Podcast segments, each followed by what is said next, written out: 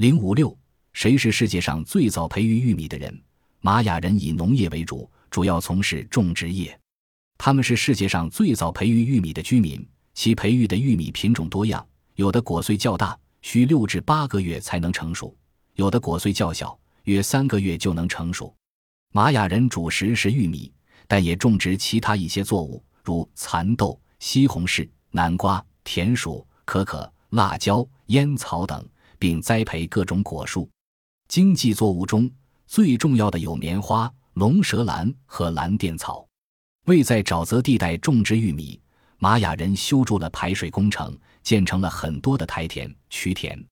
然而，由于玛雅人的居住地区没有金属矿藏，因而没有采矿冶炼活动。他们不知道铁器、铜器也是从外输入，数量极少。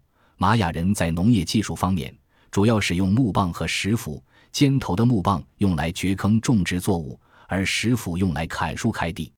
玛雅人在同一地段播种三次之后就留作休耕，抛荒多年。如人们用尽村庄周围的土地之后，就抛弃原来的村落，去寻找新的居住地。玛雅人饲养火鸡和狗，但没有饲养大牲畜。他们还从事养蜂、采蜜、捕鱼、狩猎等活动。玛雅人以棉花和龙舌兰纤维制造绳索和粗布，以碎石和黑曜石制造武器和工具，以粘土、木材和石头制造各种器皿，并能制造各种精美的首饰、神态各异的雕刻和神像等手工艺品。农业和手工业的发展造就了一批专业工匠和商人。每个城邦的中心都有规模很大的市场，交换频繁，出现了定期交易。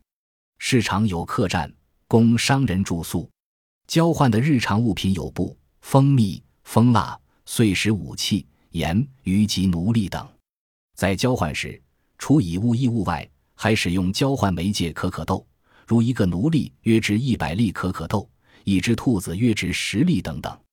玛雅人的社会基层组织是农村公社，土地归公社所有，分给各家庭使用，每三年重分一次。收获物归各家庭所有，可以自由交换。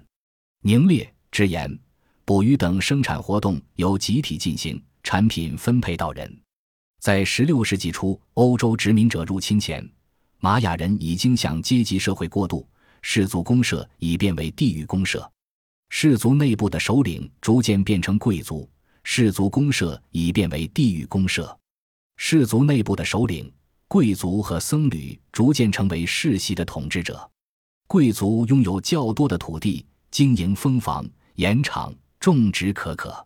祭司是玛雅贵族中的特殊阶层，他们掌握宗教礼仪，制定立法和安排农事。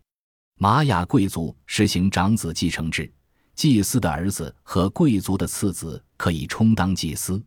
祭司在城邦中的政治中占有特殊地位。高级祭司往往是玛雅城邦最高首领的顾问，地方祭司则是各级官员的顾问。玛雅人以使用奴隶劳动，奴隶的主要来源是战俘，也有债务者和各种罪犯。奴隶买卖十分盛行，奴隶从事一切劳动，为贵族耕种土地，为商人搬运货物，充当纤夫。